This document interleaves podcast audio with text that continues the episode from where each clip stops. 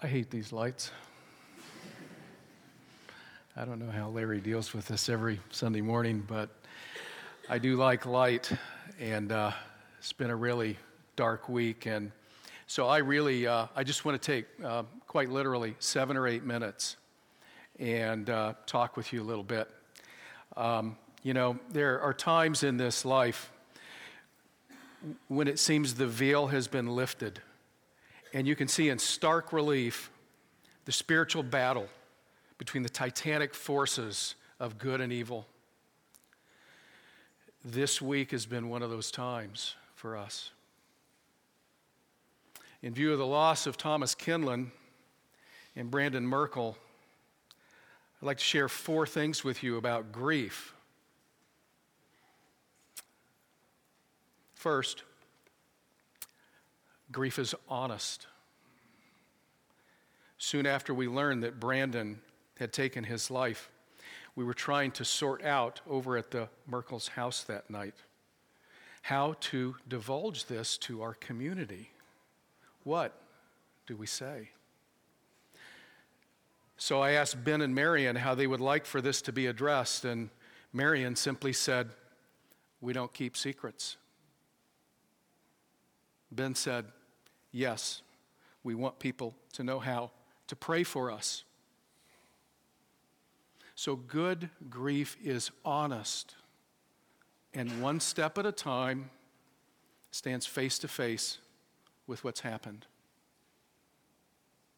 Second thing, grief makes perfect sense. Grief is an honest and natural response to the loss of something good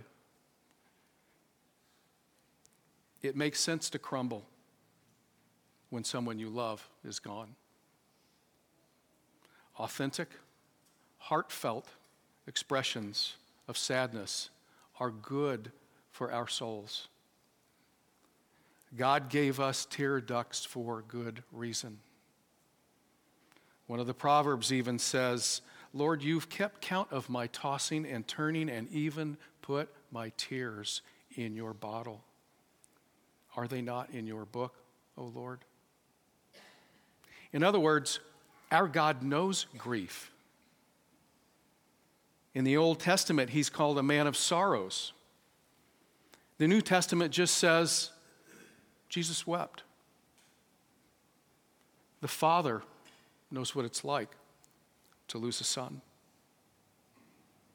So it makes perfect sense in the New Testament that Paul calls him the Father of mercies and the God of all comfort. It's also important for us to remember that we're all different, that grief can take many different forms depending on the person, depending on their temperament, depending on their relationship to the person was lost, and depending upon their culture. There are a variety of honest emotional responses to death. Simple sadness, I feel like I've been sawn in two shock and confusion. I can't believe this has happened.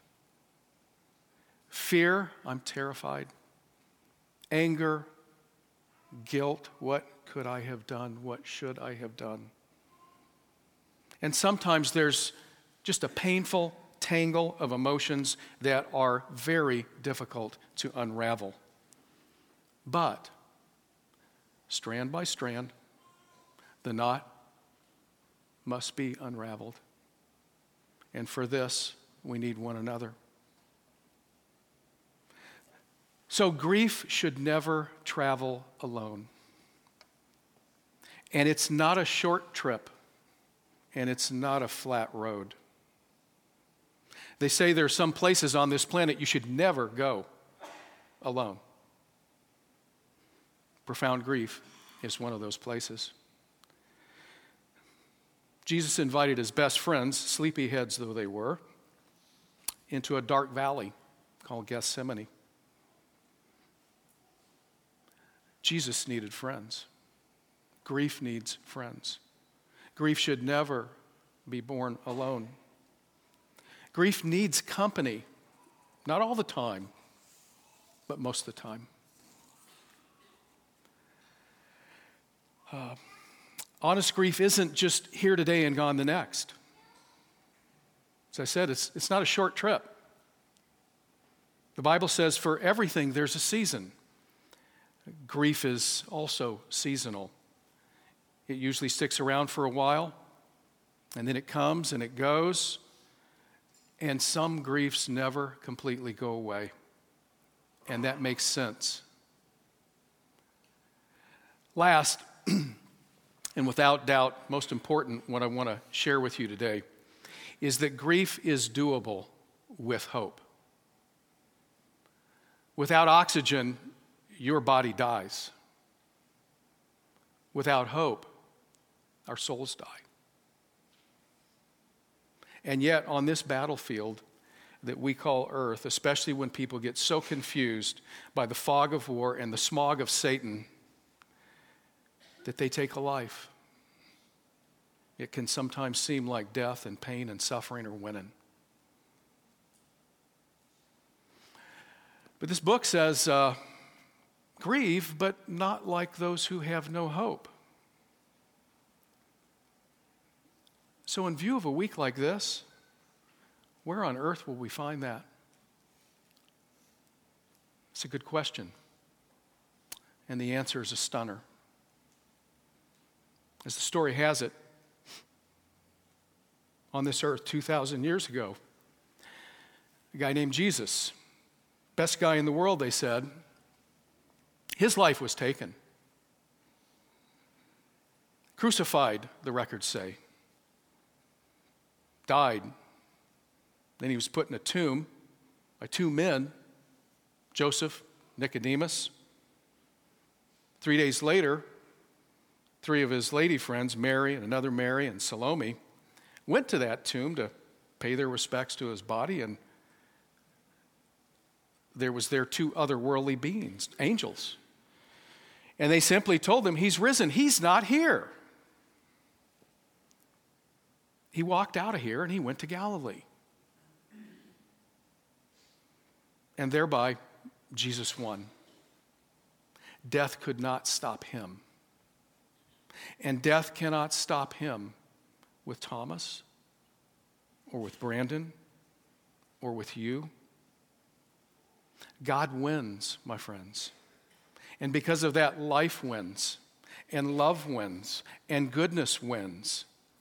There's nothing, absolutely nothing, that can separate Brandon Merkel or Thomas Kinlan or those that love them from the love of God. So, on this battleground we call Earth, the veil has been lifted, and he's still walking around. Look around. We are his body, it's visible. Let's pray.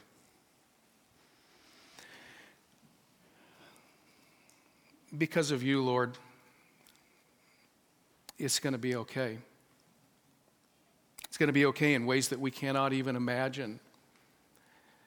So, Lord, pour your grace and your mercy out upon us.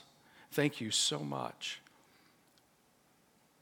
for this body, for your body here enacted among us. Lord, help us. Lord, be with us. And in the name of Christ our Savior, we pray. Amen.